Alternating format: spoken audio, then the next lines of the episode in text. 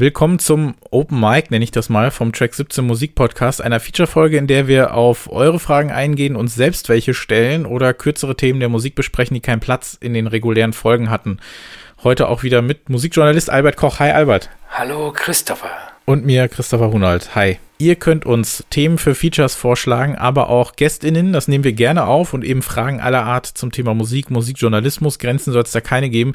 Das könnt ihr bei Instagram und Twitter machen an track17podcast oder an info track17podcast.de per E-Mail, ähm, was ich irgendwie seit drei Jahren ankündige, dass ich uns endlich mal diese E-Mail einrichte. Jetzt gibt's die endlich. Also Albert, wenn du auch was auf dem Herzen hast, dann äh, schreib uns gerne Mach an info track17podcast.de. Vielleicht wird dann auch deine Frage mal in diesem Podcast vorgelesen. Das, Das- ist doch auch was. Das wäre toll. Das ist sehr toll, ne? Ähm, ja, also ihr habt da die Möglichkeit auf jeden Fall, wenn ihr irgendwas wissen wollt oder irgendein Thema auch vorschlagen möchtet, über das wir ähm, reden können. Das muss ja dann nicht auch unbedingt ein Thema sein, das direkt in dem ganzen Feature verhandelt wird, sondern kann dann eben hier in unserem Open Mic, sag ich mal, für so zehn Minuten auf die Themenbühne und dann reden wir da auch mal drüber. Also das können, kann halt alles Mögliche sein, was eben sonst nicht unbedingt Platz in den Folgen findet und ähm, oder ein bisschen, bisschen Überbleibsel aus äh, Sachen der letzten Folgen oder so, wenn uns dazu noch was einfällt. Aber erstmal, Albert, was hast du zuletzt gehört? Ähm, das war das Album, ich weiß nicht, ob ich es richtig ausspreche, Felis Catus and Silence von Leo Takami. Das ist äh, von 2020. Äh, Leo Takami ist ein ähm, japanischer Gitarrist, äh, ausnahmsweise keiner aus der 70er Jahre City-Pop-Ecke, sondern ein, ein jüngerer Mensch. Und ähm, das ist eine Art Ambient New Age Album. Das ist ähm, teilweise sehr kitschig, aber genauso wie ich es mag. Also das ist ein äh, aktueller Musiker, Genau. der jetzt aktuell Musik macht. Das ist, ein kein, das ist jetzt nichts äh, aus der Reissue-Bubble oder sonst Genau. irgendwas. Ich glaube, sein zweites oder drittes Album. Ja, okay. Kenne ich gar nicht. Muss ich mal reinhören, auf jeden Fall. Ähm, bei mir gab es zuletzt noch mal eine Band, also die ich auch schon, ja, das heißt vorgestellt, ist vielleicht zu viel gesagt, aber die ist auch schon zweimal auf unserer Playlist aufgetaucht. Äh, Death Crash heißen die. Das ist so eine, ich nenne es mal Slowcore, Post-Rock, leicht Emo, whatever Band, auch aus London. Äh, die höre ich jetzt ungefähr seit einem Jahr immer mal wieder und von denen erhoffe ich mir auch echt sehr viel. Und ähm, die haben auch selber mal in dem Interview gesagt, im Gegensatz zu vielen anderen neuen Bands, sage ich mal, der Szene, sind die in einem viel ruhigeren Sound und in einem viel ausladenderen Sound irgendwie drin. Und ähm, ich finde aber gerade in der, ich will jetzt nicht sagen, in der Ruhe liegt die Kraft, sonst muss ich mir selber eine Ohrfeige geben. Ich finde gerade in dem ruhigen Sound von denen steckt halt echt so viel Power irgendwie. Und ähm, die haben im letzten Jahr eine EP rausgebracht, die hat drei Tracks, die zusammen 40 Minuten gehen. Und allerdings einer der Tracks geht, glaube ich, nur vier Minuten. Also da kann man sich vielleicht ein bisschen ausmalen, wie das Ganze denn so ist. Wie gesagt, es gibt zwei Tracks, gibt's schon auf der Playlist. Die habe ich im vergangenen Jahr immer mal wieder mit drauf gehabt. Aber ich habe noch nicht ausführlich über die Band geredet. Vielleicht kommt da dieses Jahr ein, äh, ein Album, vielleicht auch nächstes Jahr. Sind auch, glaube ich, stark verbandelt mit Black Country New Road. Machen allerdings wirklich völlig andere Musik. Und das ist eine mega spannende Band. Äh, Death Crash heißen. Die haben 2019 eine EP auf Kassette draußen gehabt. Die kann man allerdings auch streamen. Und eben letztes Jahr ähm, eine wunderbare EP. Ähm, die kann man sich auf jeden Fall anhören. Und für die mache ich echt gerne Werbung und vielleicht dann auch mal ausführlich wenn dann ein bisschen mehr kommt. Die letzte EP kann man auch noch mal bestellen. Es gibt einen Repress von Record Store UK, soll allerdings erst irgendwann im Mai oder so verschickt werden. Ich weiß nicht, ob ihr die da noch bekommt, aber probiert's mal aus. So, und wir können uns ja jetzt so ein bisschen äh, ein paar der Themen widmen, die so übrig geblieben sind oder die an uns herangetragen wurden. Und ähm, ich finde das ehrlich gesagt, also bei anderen Podcasts mag ich das ganz gerne, wenn man mal so ein bisschen irgendwie die Zettel rausholt und guckt, was hat's noch so gegeben, was haben sich Leute so gefragt oder was wollen Leute irgendwie wissen oder so. Man muss mal gucken, wie das ankommt, äh, ob da was zusammenkommt. Ich glaube, wir selber werden, glaube ich, immer genug Themen finden, die wir in so eine Sendung schmeißen können, die jetzt auch nicht unbedingt eine ganze Folge ausfüllen müssen. Aber ähm, gucken wir mal. Ich finde das, finde das eigentlich, finde das eigentlich ganz gut auch als neues äh, Item so für, für 2021 für den Podcast. Ähm, und zwar ein Thema wurde an uns rangetragen über ein Musikforum, was wir auch noch kennen. Und ich lese die Frage einfach mal vor, weil ich finde das Thema tatsächlich sehr spannend und da wird, glaube ich, immer viel durcheinander geworfen. Noch ein Thema, ihr habt es ein paar Mal angesprochen, meistens in einem Nebensatz. Wie steht ihr zu dieser künstlichen Verknappung von Tonträgern? Mich nervt das kolossal, dass einzelne Platten schon nach kurzer Zeit ausverkauft sind, weil sie nur in einer Auflage von 100 Stück oder so erschienen sind. Können oder wollen die Labels da nicht besser kalkulieren? Ähm, ja, also es ist, die Sache hat verschiedene Aspekte. Also ich habe irgendwann mal gehört, ähm, wenn man jetzt, äh, ich weiß nicht, ob er äh, Alben meint oder 12 Inches, aber bei 12 Inches aus ähm, House und Techno ist es so, es kommen ja täglich auf Beatboard ungefähr eine Million neue Tracks. Und ähm, es ist so, dass Tracks eigentlich nur dann ernst genommen werden, wenn es eine physische Ausgabe gibt. Dann äh, merken die Leute auf und sagen, oh, das ist ein richtiger Track. Und deshalb ist es so, dass manche wirklich ihre 12 Inches in 100er Auflage rausbringen, damit sie irgendwo ein Foto posten können von, von der 12 Inch. Und äh, wenn du die natürlich haben willst, ist es sehr schwer, die zu bekommen. Und, und wenn, äh, wenn du ein Fan dieser, dieses Acts bist und die nicht bekommst, dann ärgerst du dich natürlich. Das ist natürlich schlecht. Und die, ich glaube aber mittlerweile so, dass die normalen, in Anführungszeichen, Veröffentlichungen gar nicht mehr so ähm, limitiert sind. Das heißt, also früher war es so beim, beim ersten Blockparty-Album, das habe ich mir sofort auf Vinyl gekauft, weil ich gedacht habe, wenn ich drei Wochen warte, dann äh, gibt es es nicht mehr. Und wenn du heute was Vergleichbares haben willst, das, das Nick Cave-Album von vor zwei Jahren, dann kriegst du das noch überall. Also ich glaube, da findet keine Verknappung statt. Aber an sich finde ich es natürlich auch sehr, sehr ärgerlich. Ja, also ich finde, da kommt es wirklich auf den Release an, es kommt auf das Label an, es kommt ein bisschen auf die Labelphilosophie an. Und es kommt auch drauf an, ob es eine normale Ausgabe irgendwie von einem Album ist oder ob es vielleicht auch irgendeine Limited Edition ist, was sowieso nochmal ein ganz, ein ganz eigenes Thema für sich ist. Ich finde, was halt oft vergessen wird, wenn es heißt so, oh, jetzt gibt's von der Single mal wieder irgendwie nur 300 Stück oder 500 Stück oder so. Ich werfe jetzt nochmal das Label Speedy Wonderground eben rein, denn Carrie produziert ja dann immer eine Single mit den Bands und die kommt dann, glaube ich, 250 Stück oder so kommen davon raus oder 300, ich weiß es nicht mehr so genau. Das wird ja jetzt nicht unbedingt so viel Gewinn immer abwerfen, aber das kostet ja auch mega Geld für so ein kleines Label, das zu machen und das Ganze zu vertreiben, zu veröffentlichen und sonst was alles. Und es kostet ja dann auch Geld, mit den nächsten Bands zu arbeiten. Und dann gibt's natürlich dann so Platten wie die jetzt von Black Country New Road oder von Black Midi oder, oder Squid oder so vor ein paar Jahren. Die sind dann natürlich nach ein paar Minuten weg und die stehen jetzt bei Discogs dann irgendwie für 60, 70, 80, 90 Pfund oder sowas. Das ist natürlich Quatsch, ist klar. Diese Discogs-Dödel, das ist ja eh nochmal so ein eigenes Thema.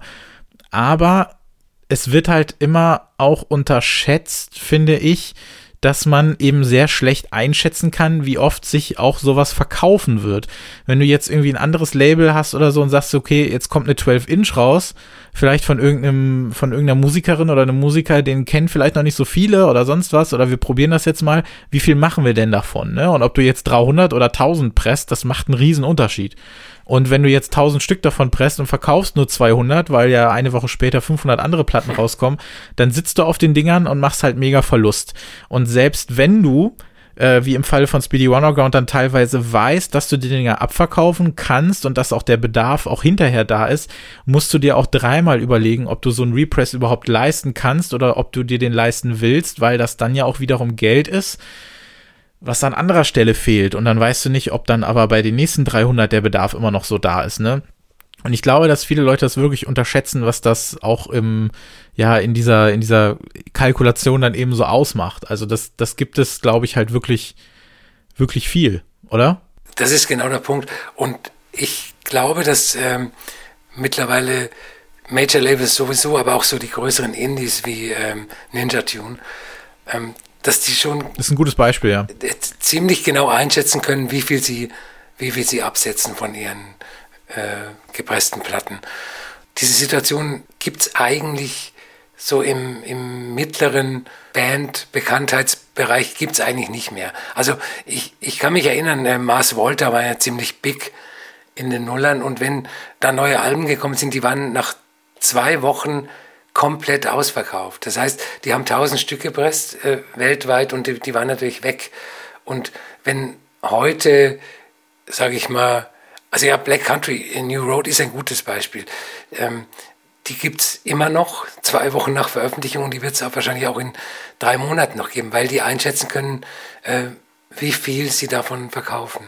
Ja, die äh, erste Fuhre, sag ich mal, die ist jetzt zum Stand äh, unserer Aufnahme. Wir nehmen das jetzt hier am Valentinstag auf, weil wir uns nichts Romantischeres vorstellen können, als an dem Tag zusammen Podcast aufzunehmen.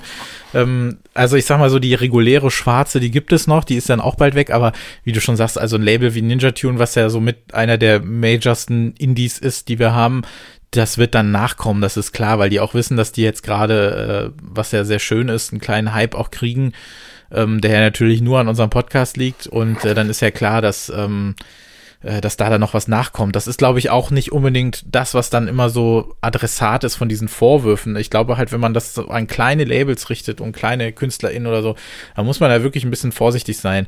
Ähm, es gibt allerdings auch Labels, die natürlich mit dieser, mit dieser Erwartungshaltung auch so ein bisschen spielen und das vielleicht auch anders könnten. Ne? Also ich glaube, Giegling hatten wir jetzt auch ein paar Mal bei uns, die ja äh, eigentlich nur auf Vinyl veröffentlichen, bis auf jetzt das äh, äh, äh, Raphael Vogel Lea Verlegoff Album im vergangenen Jahr, was dann auch digital veröffentlicht wurde.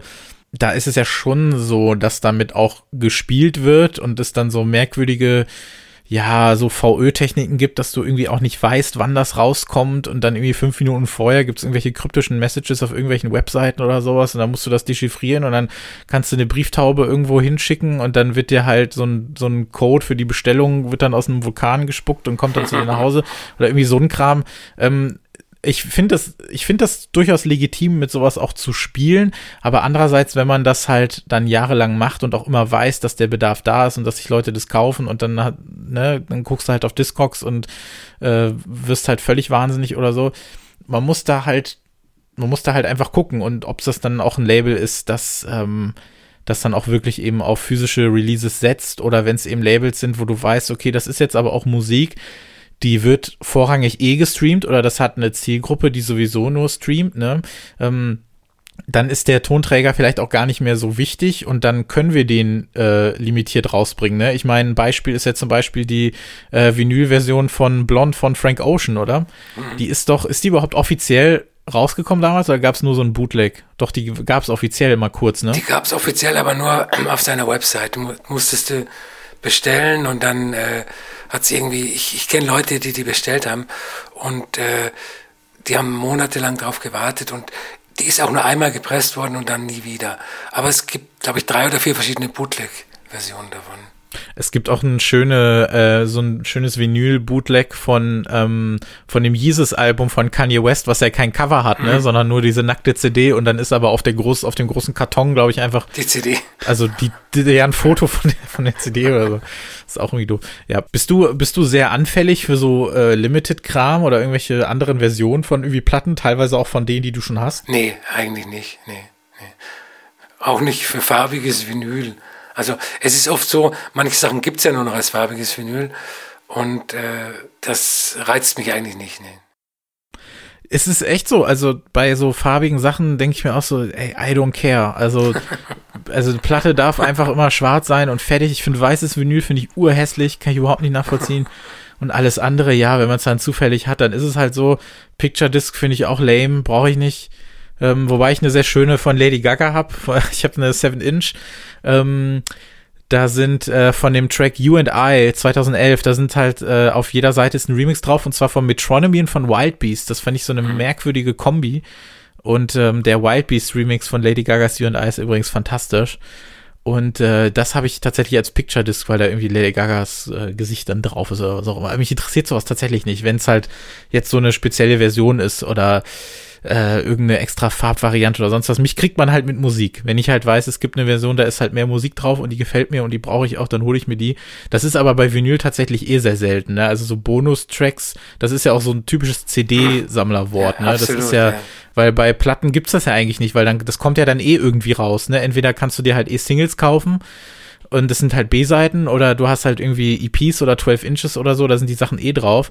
Ja, also, aber worauf ich hinaus wollte, ist, dass bei diesen äh, Limited-Geschichten, wenn du halt dann, wenn Labels dann damit spielen und das dann Record Store Day ist ja dann auch so ein Thema und dann kommen die Sachen halt irgendwie für zwei Tage raus und dann hat das so ein bisschen so neue, äh, hat das so ein bisschen was von irgendwie von so einem neuen Sneaker-Release oder so, dass du da halt dann irgendwie die haben musst ich habe da immer so, ich bin da immer so zwiegespalten, weil ich dann denke so, ja, okay, vielleicht hilft es ja dann irgendwie auch den Plattenläden zum Teil, dann sollen sie das machen. aber hilft es nicht letzten Endes dann doch eher den Major-Labels, die halt äh, zum x-ten Mal ähm, Platte äh, Z äh, nochmal veröffentlichen, die eh jeder schon hat oder sowas, ne? Das ist eben, das finde ich ist immer so eine schwierige Gratwanderung. Ja, ähm, ich liebe ja immer noch das äh, Debütalbum von The XX. Und das ist irgendwann mal als äh, 7-Inch-Box erschienen mit, ich weiß nicht, sieben, hm. se sechs oder sieben 7-Inches. Und da habe ich überlegt, es mir zu kaufen. Und dann habe ich aber ein bisschen länger nachgedacht, das war auch ziemlich teuer. Und habe mir gedacht, ich würde das Album nie als 6, 7 Inches anhören. Und dann, dann kaufst du das und stellst es in ein Regal und äh, fasst es nie mehr an. Das finde ich echt Quatsch. Aus irgendeinem Grund fällt mir jetzt auch Franz Ferdinand ein. Ich habe das Gefühl, es gab auch mal ein Album von denen, das das hatte oder so. Ähm, also ich kann es halt verstehen, wenn das halt irgendwie so wenn das halt so ein sehr, also wenn das nicht unbedingt so ein Album-Album ist, sondern wenn das auch Dinge sind, die du zum Beispiel auch als DJ irgendwie dann viel spielen kannst oder sonst was, wobei legst du damit Seven Inches auf, ja, finde ich auch eine, eine komische, äh, komische Idee, muss ich mal sagen. Aber es ist cool, dass du das äh, Debüt von The XX ansprichst. Nicht nur, dass das ein fantastisches Album ist, sondern es gibt ja tatsächlich, da gibt es ja einen Bonustrack auf dem Album als mhm. Teil des Albums, ne? Ja. Ähm, da ist ja ähm, tatsächlich so ein wunderschönes äh, Cover ähm, äh, drauf. Das ist ja ein Elia-Cover, glaube ich. Mhm.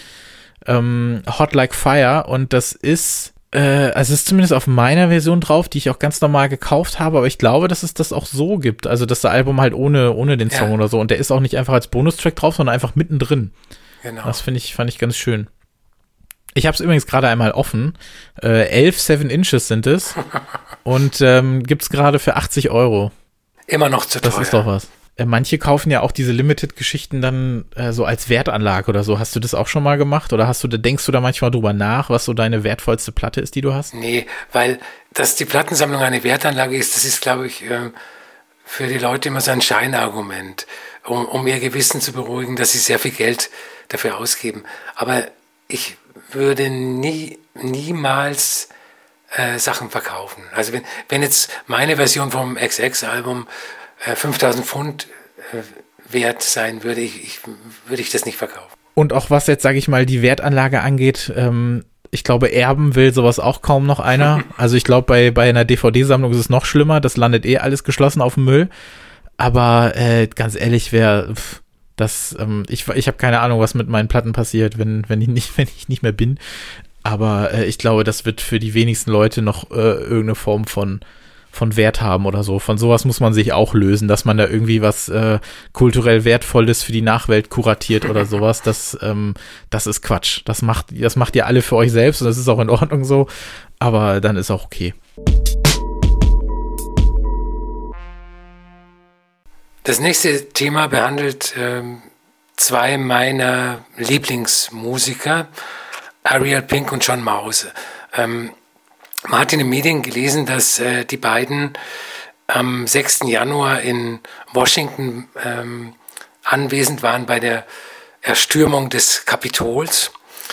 Es äh, sind äh, Fotos auf Instagram aufgetaucht, wo sie zusammen im Hotelzimmer sitzen. John Maus hat, glaube ich, ein Foto gepostet von sich äh, vor dem Kapitol.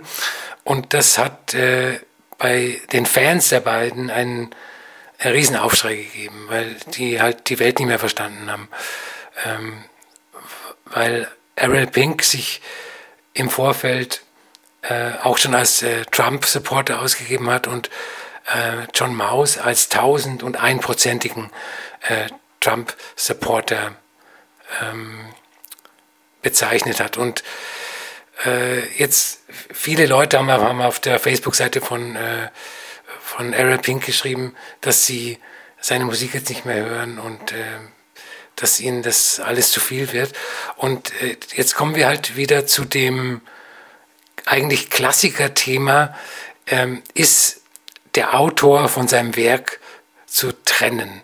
Also, weil manche sagen, es ist mir egal, dass der äh, sich da bei diesen ganzen asozialen Trump ähm, Terroristen eingereiht hat, ich höre seine Musik weiter, andere sagen, nee, ich, ich kann das nicht mehr. Ähm, und jetzt müssen wir natürlich darüber reden, was ist die Wahrheit oder gibt es da überhaupt eine Wahrheit?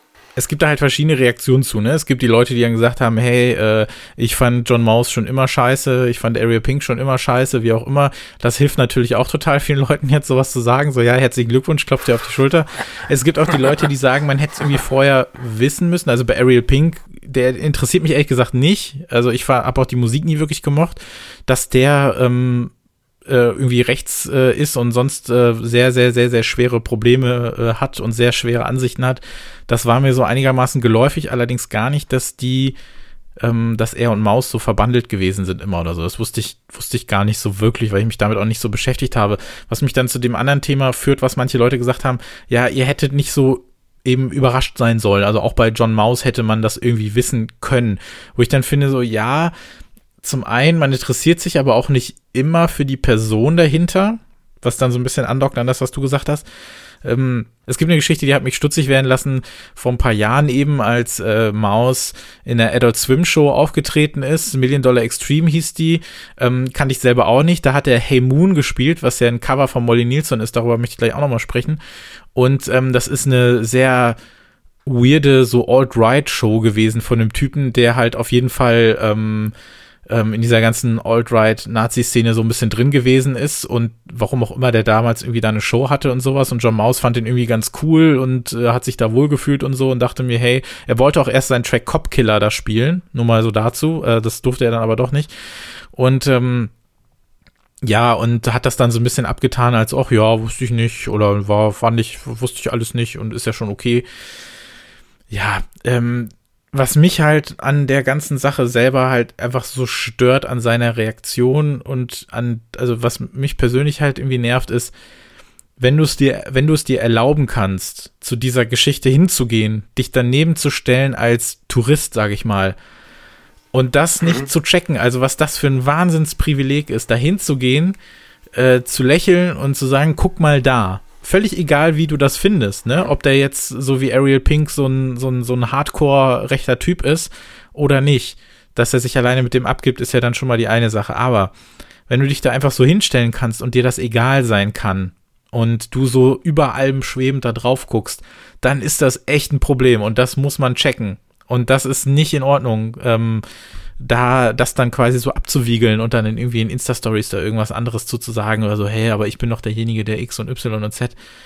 Das nicht, das nicht, also dieses Privileg nicht zu checken, dass man da hingehen kann und sich das einfach so anguckt als Tourist ähm, und da nichts beizufinden. Das ist so ein bisschen das Ding. Ob er jetzt irgendwie so ein closeted Alt-Right-Typ ist oder so, weiß ich nicht.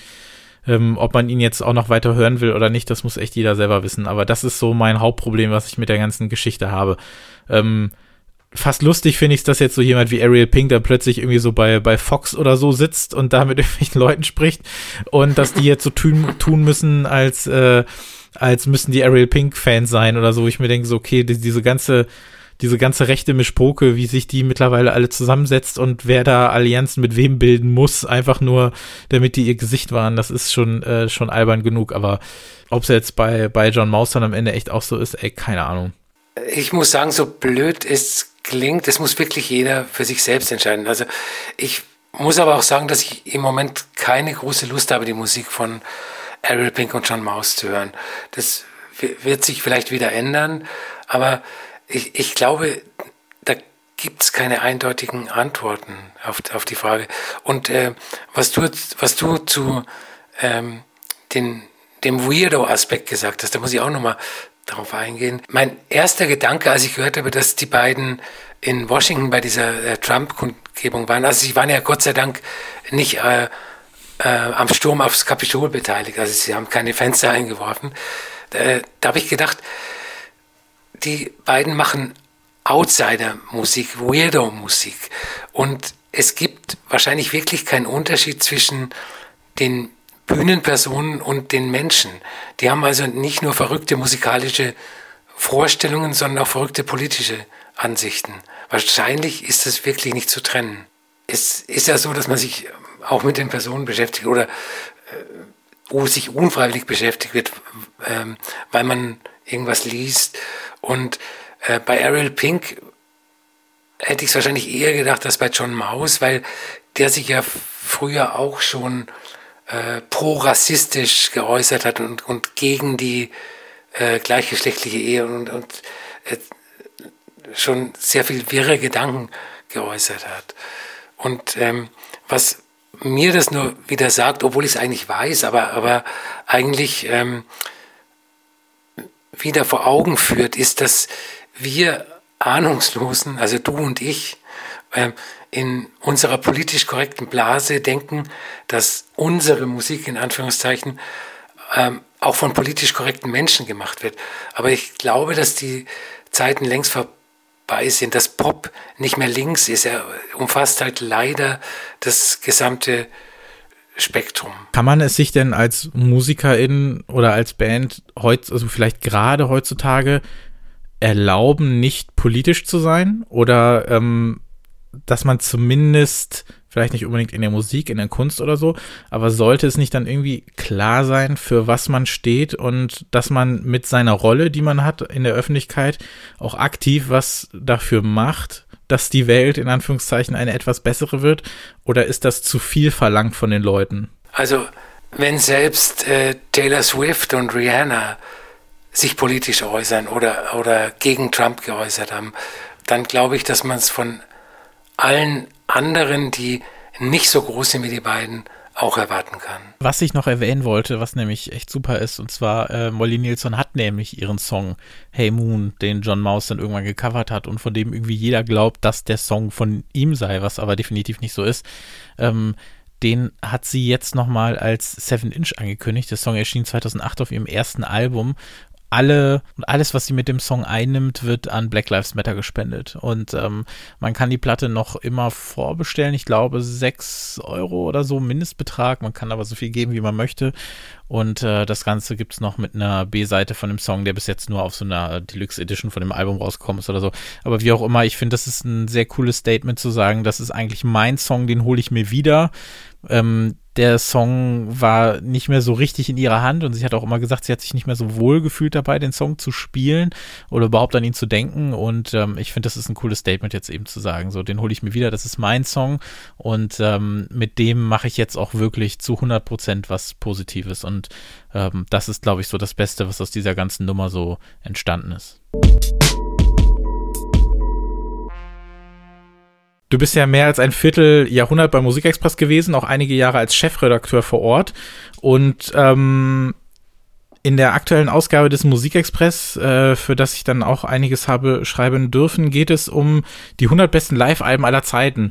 Und ähm, ich wollte das Thema hier mal so aufgreifen, ähm, weil ich mich dann in dem Zuge auch ein bisschen damit beschäftigt habe und mal geguckt habe, welche Live-Platten hat es eigentlich gegeben, welche habe ich so gehört und warum. Und was ist so ein bisschen der Sinn dahinter? Es gibt natürlich viele Leute, die sagen, brauche ich nicht, weil ich will die Musik hören und äh, wenn ich das live hören will, gehe ich aufs Konzert. Was natürlich ein bisschen so eine sehr einfache Rechnung ist. So, so funktioniert es halt dann meistens auch nicht. Und manche Dinge sind ja eben auch, also manche Live-Alben sind ja auch quasi so, so festgehaltene große Momente und nicht einfach nur Beispiele für irgendein Konzert, sondern eben auch für ganz, ganz bestimmte Sachen. Und ich fand es ja ganz interessant, mich da nochmal so ein bisschen bisschen äh, reinzuwerfen, weil das ein Thema ist, was eigentlich für mich gar nicht so eine große Rolle spielt, bis auf einen bestimmten Bereich davon, über den können wir gleich nochmal reden. Aber wie ist denn das so bei dir? Was ist, hast du viele Live-Alben zu Hause? Hörst du die oder hältst du da generell nicht so viel von? Es kommt ganz drauf an. Also es gibt ja Bands, äh, wie du schon gesagt hast, dass ähm, wenn, wenn große Ereignisse, die dann auch nicht mehr reproduzierbar sind, äh, festgehalten werden, äh, dann ist, ist das was anderes. Es, es gibt ja Bands, die live nicht nur versuchen, ähm, die Studioversionen ihrer Songs zu äh, imitieren mhm. oder bestmöglich nachzuspielen, sondern die halt ähm, ihre Songs äh, dekonstruieren oder in einen 5-Minuten-Song in einer 35-Minuten-Fassung spielen. Äh, sowas interessiert mich schon. Also was mich nicht interessieren würde, wäre ein Album, äh, auf dem Maximo Park ihr Debüt äh, eins zu eins nachspielen. Sowas interessiert mich nicht. Aber es gibt ganz besondere Live-Alben. Vor allem, es gibt sehr viel Jazz-Live-Alben, ähm, bei denen, wie, wie gesagt, die, die, die, Stücke ausgedehnt werden, wahnsinnige viele Improvisationen sind und so, und, äh, die eigentlich überhaupt nichts mehr mit den Studioaufnahmen zu tun haben. Sowas ja, aber so das, sagen wir, das Ordinary Life Album, das interessiert mich eigentlich nicht. Das höchst platzierte Album, über das ich da geschrieben habe, ist äh, Roseland äh, New York City Live von Portishead. Das wäre ja zum Beispiel sowas, ne? Das, das hat ja auch ich sag mal so, da sind die Meinungen ja auch ziemlich gespalten. Ne? Manche sagen, ähm, mit Publikum, das ist ja so intime Musik, das funktioniert für mich nicht, wenn ich das, sage ich mal, auch akustisch mit so vielen Leuten teile, die da sind. Ähm, andererseits finde ich ja eben die Komponente ähm, eben ganz schön, dass das mit, äh, ja, mit Orchester, sage ich mal, in so einem Ballsaal aufgenommen wurde. Eigentlich ziemlich spannend. Und das gibt dem Ganzen ja nochmal was anderes. Ne? Ähm, hast du die noch so ein bisschen im Ohr?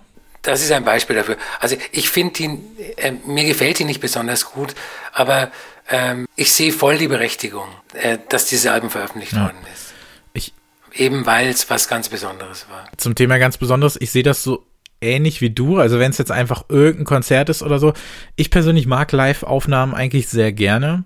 Ähm, bei mir ist das aber tatsächlich eher so eine Geschichte, dass ich mich mehr so für Bootlegs und sowas interessiere, als für offizielle Live-Alben. Das kommt eben daher, also ich glaube, einige wissen das ja auch, dass ich ja Mitte der 2000er fing ja meine, meine Obsession, meine Leidenschaft ähm, für Blockparty an, was ja für mich eine Band ist, die, also die größte Rolle, also ich würde nie behaupten, dass es die beste Band der Welt ist, oder, aber zu einem bestimmten Zeitpunkt war sie es und sie hat auf jeden Fall ja mein, mein Leben auf viele, viele Arten und Weisen beeinflusst und geprägt, gerade ähm, in meinen, meinen Teenagerjahren und Mitte der, Mitte der Nullerjahre.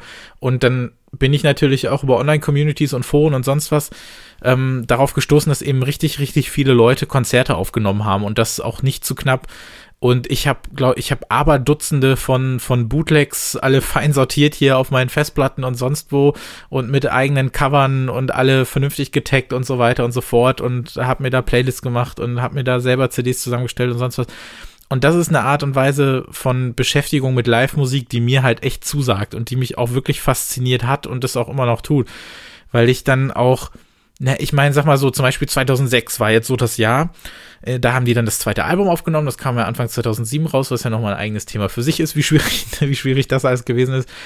Aber dann willst du natürlich wissen, wie klingen die neuen Songs live oder was sind das für neue Songs und ähm, das dann irgendwie zu hören und dann quasi sich selber vorstellen zu können, dass man so dabei ist, eben weil das dann auch nicht immer so die ähm, die qualitativ hochwertigsten Aufnahmen oder so gewesen sind oder so. Und dann hat hm. man selbst aus dem, aus den schepperndsten Drum-Sounds hat man dann versucht, irgendwie sich vorzustellen, wie das Ganze dann wirklich klingt.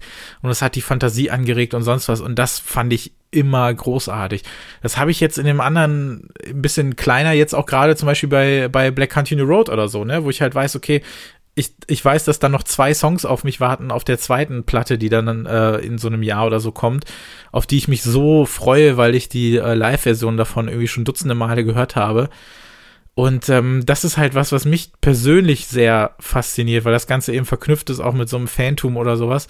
Und ähm, dass man da so auf Entdeckungsreise geht. Ist das, hattest du das auch mal so bei dir? Ist das was, was du auch irgendwie verfolgt hast eine Zeit lang bei irgendwelchen Musikern? Und wenn ja, welche waren das? Ähm, Tangerine Dream, die äh, Berliner Schule Elektronikband aus den 70ern, die haben ähm, es geduldet eine Zeit lang, dass äh, Fans Live-Mitschnitte aus all ihren Schaffensperioden ähm, online hochladen. Und da habe ich mir irgendwann mal, keine Ahnung, 200 Konzerte aus den 70ern, aus den frühen 80ern ähm, runtergeladen. Aber auch bei denen ähm, gilt, dass die nicht ihre Studioaufnahmen ähm, reproduziert ja. haben, sondern eigentlich, dass jedes Konzert anders war. Also immer, man hat immer wieder gewisse äh, Track-Bestandteile erkannt, aber da, da, ist jeder, wenn du eine Tournee aus mit, mit 70ern hast, da ist jedes Konzert anders, jeder, jedes 60-Minuten-Stück klingt anders. Mhm. Da fällt mir dann direkt äh, Ortega ein, weil ich habe zum Beispiel ähm, auch ganz kurz über die äh, AE Live äh, gesprochen zwischen 2016 und 2018, was ja, weiß nicht, wie viele Stunden sind das? Ähm, sehr viele. Ich habe, ich glaube, neun Stunden oder so. Ich glaube, sieben, sieben Auftritte sind das insgesamt. In neun Stunden geht das.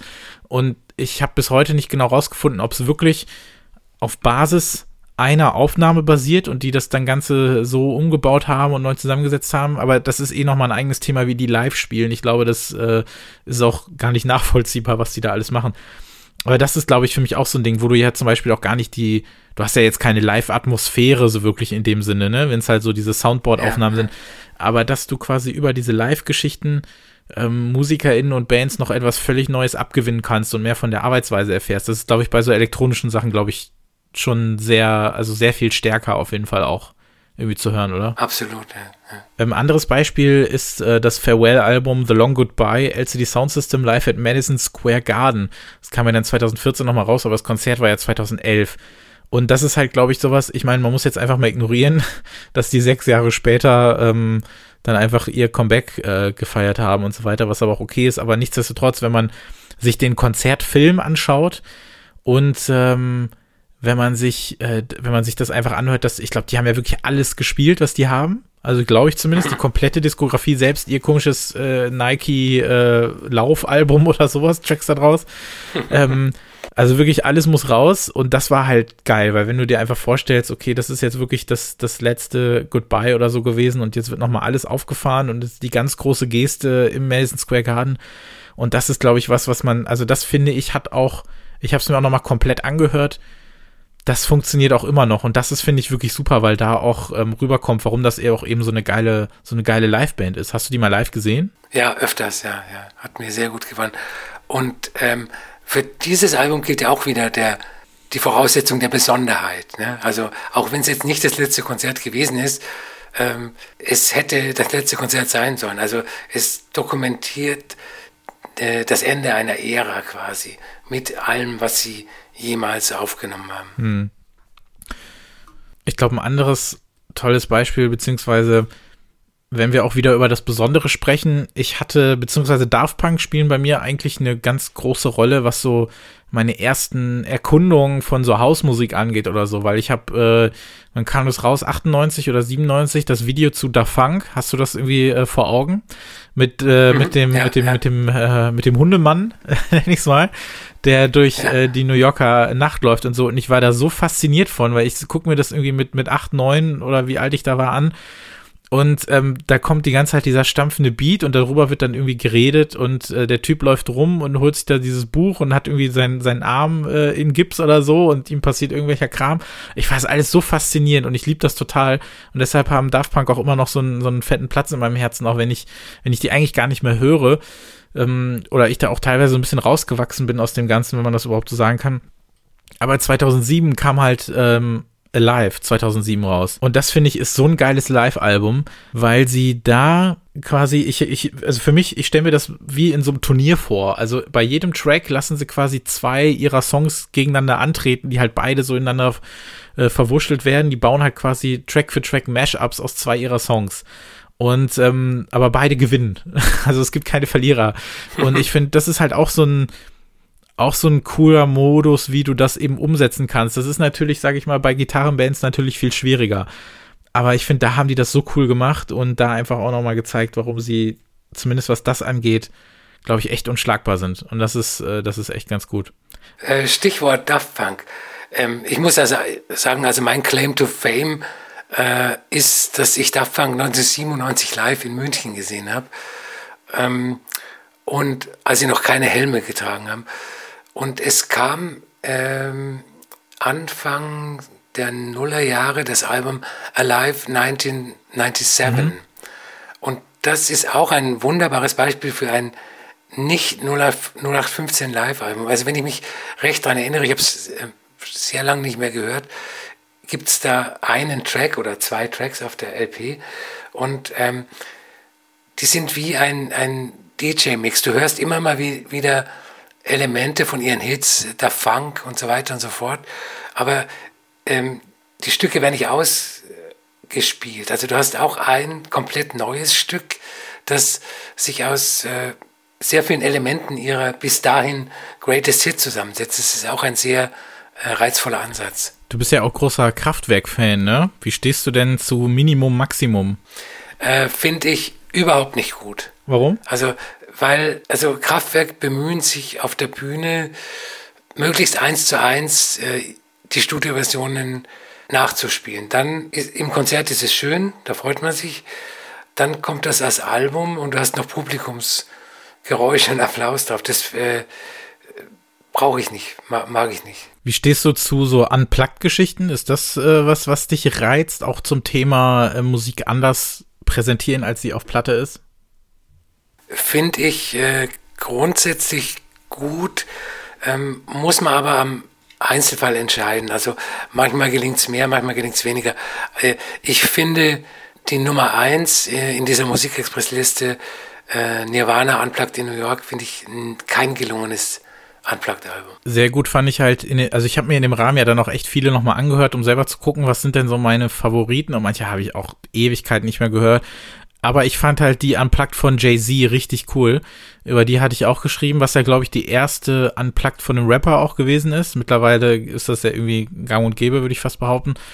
Aber die von Jay-Z, die jetzt auch mittlerweile 20 Jahre alt ist, die war halt wirklich cool, weil das hat für mich auch die ganze Zeit, die Klangqualität war auch gar nicht so mega gut.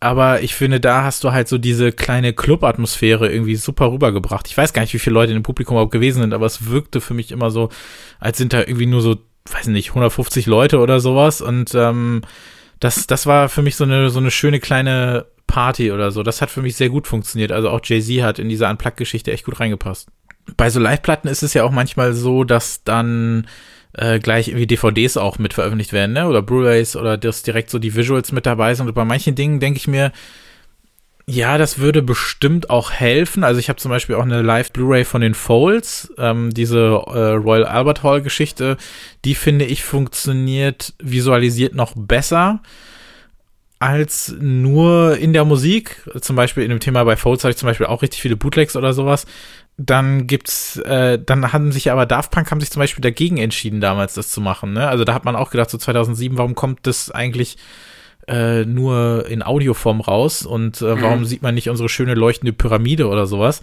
Ähm, findest du, dass das hilft, wenn man dann bei solchen großen Geschichten dann auch die Visuals sieht oder findest du das äh, uninteressant eigentlich? Ich finde es eigentlich uninteressant, aber das ist wirklich nur meine ganz persönliche Meinung.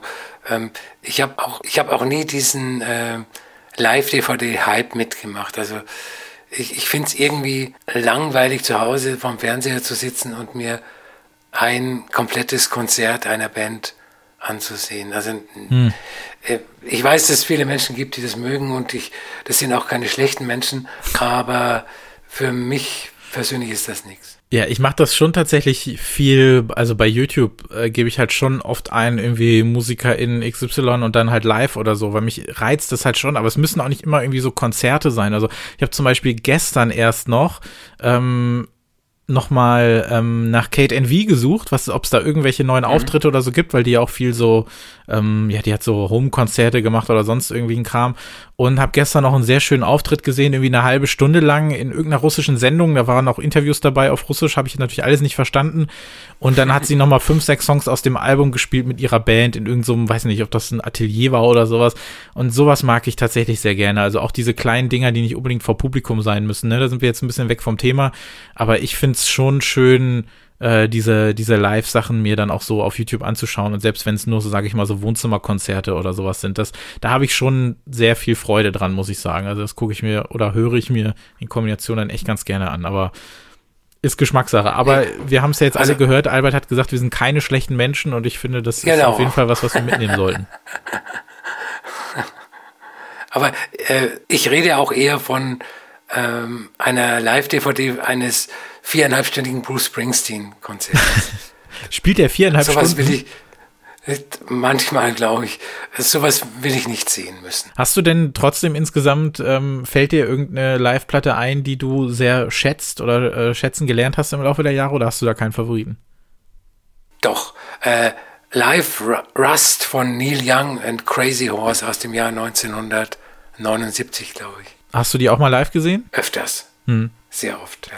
Ich meine, solche gerade so ältere Live-Platten können natürlich auch, also wie so ein, wie so ein Zeitzeugenbericht auch, sage ich mal, sein, ne? Wenn du sagst, oder du, du versuchst dich jetzt nochmal in so eine andere Zeit hineinzuversetzen, oder du hättest sowieso nicht da sein können, weil man war noch nicht geboren oder man war irgendwie viel zu jung mhm. oder so und da dann sich nochmal sowas anzuhören. Ich finde, dafür ist das eigentlich auch immer sehr schön geeignet. Was ich auch schön finde, ist ähm, Live-Platten von Konzerten, bei denen ich anwesend war. Da fällt mir eine ein von Cluster mit Q, also äh, Hans-Joachim Rodelius, der äh, Kraut-Elektronik-Überlebende. Mhm. Äh, da gibt es eine aus den Nullerjahren, bei, äh, aus den Zehnerjahren bei einem Konzert im Hau in Berlin 2010 war das, glaube ich, und da war ich dabei. Und das ist sowas finde ich schön, zu wissen, dass äh, ich selber im jubelnden Publikum gestanden bin. Das habe ich mit tatsächlich mit ein paar ähm, äh, Blockparty-Bootlegs Deutschen, dass ich weiß, ich bin an dem Abend dabei gewesen. Das finde ich dann auch cool, das nochmal, äh, das nochmal zu hören, um das so ein bisschen nachzuerleben, ja. Das ist wirklich, das ist wirklich ganz schön, ja. Und es gibt ja zum Beispiel eine, ähm, eine Live-Platte, nenne ich sie mal, die ja auch in der Liste ist, über die ich geschrieben habe, da bist du ja gewesen, ne? Fortet Live äh, Funkhaus Berlin 2018. Mhm. Da hört man dich ja auch irgendwo jubeln auf, äh, auf der Aufnahme. Also eigentlich äh, bin der, der am lautesten jubelt, das bin ich. Ja. Also bitte nochmal anhören, Fortet Live at Funkhaus Berlin, 10. Mai 2018 von Fortet und Albert Koch. Genau.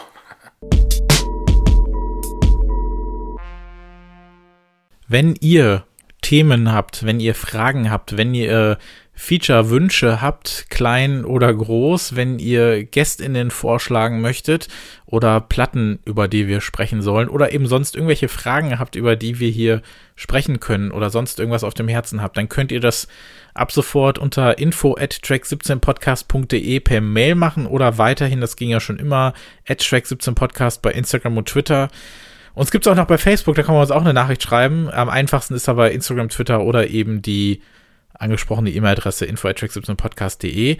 Ähm, vielen Dank, Albert, dass wir heute so ein paar äh, Themen hier mal abhaken konnten. Ich glaube, das, ähm, ich finde das ganz gut. Ich glaube, das können wir jetzt äh, öfter mal immer machen, um so ein paar Sachen, die liegen geblieben sind, äh, nochmal aufzugreifen. Dankeschön auf jeden Fall für deinen wertvollen Input. Ich finde es auch sehr gut. Unsere Playlist, Track 17 Playlist zum Podcast, gibt es weiterhin auf Spotify mit allen Folgen und natürlich den Songs der jeweiligen Episoden. Da ist jetzt heute natürlich nichts dazugekommen, aber, und das ist auch was, was ihr uns mal mitgeben könnt, ob wir auch in Zukunft die Sachen, die wir bei zuletzt gehört, ob wir die auch wieder auf die Playlist schmeißen sollen, weil ähm, das steht zwar immer in den Show Notes, aber eigentlich selten mit Links. Und ich glaube, das wäre eine ganz gute Idee, das auch irgendwie zu machen oder ob wir da eine eigene Playlist zu machen sollen. Könnt ihr uns ja auch mal sagen. Auf jeden Fall gibt es die Track 17 Playlist und Podcast auf Spotify. Albert gibt es als the, at the, the Albert auf Instagram und Twitter. Mich gibt's als Christopher Giff auf Instagram und Twitter, einmal mit Punkt, einmal mit Unterstrich, aber das äh, wird, glaube ich, automatisch ergänzt oder so, keine Ahnung. Und ähm, ja, sagt gerne weiter, dass es uns gibt. Teilt gerne den Podcast, abonniert den gerne auf der Plattform eurer Wahl. Das ist uns völlig egal, wo ihr uns hört. Es gibt auf jeden Fall Apps, die eignen sich besser zum Podcast hören als Spotify. Das kann ich vielleicht mal so sagen, weil dann auch die, ähm, die Bilder funktionieren, die in dem Podcast selber hochgeladen werden. Ich glaube, das wissen viele gar nicht, dass ich zum Beispiel, ähm, wenn wir über eine Platte sprechen, dass dann auch das Bild äh, der Musiker oder der Platten oder so erscheint. Aber das ähm, funktioniert nur bei manchen Apps. Da funktionieren dann auch die Shownotes ein bisschen besser und die Kapitelmarken. Könnt ihr mal gucken, egal wo. Ähm, folgt uns da gerne, unterstützt uns und seid so lieb und lasst eine positive Rückmeldung unter anderem bei äh, Apple Podcast da. Das sind so Sachen, die helfen uns immer mit am meisten. Und ähm, wenn es sonst noch Möglichkeiten gibt, uns zu unterstützen, dann werde ich euch die nächstes Mal wissen lassen. Vielen Dank auf jeden Fall fürs Zuhören. Vielen Dank an Albert, vielen Dank an euch und bis zum nächsten Mal. Ciao. Tschüss.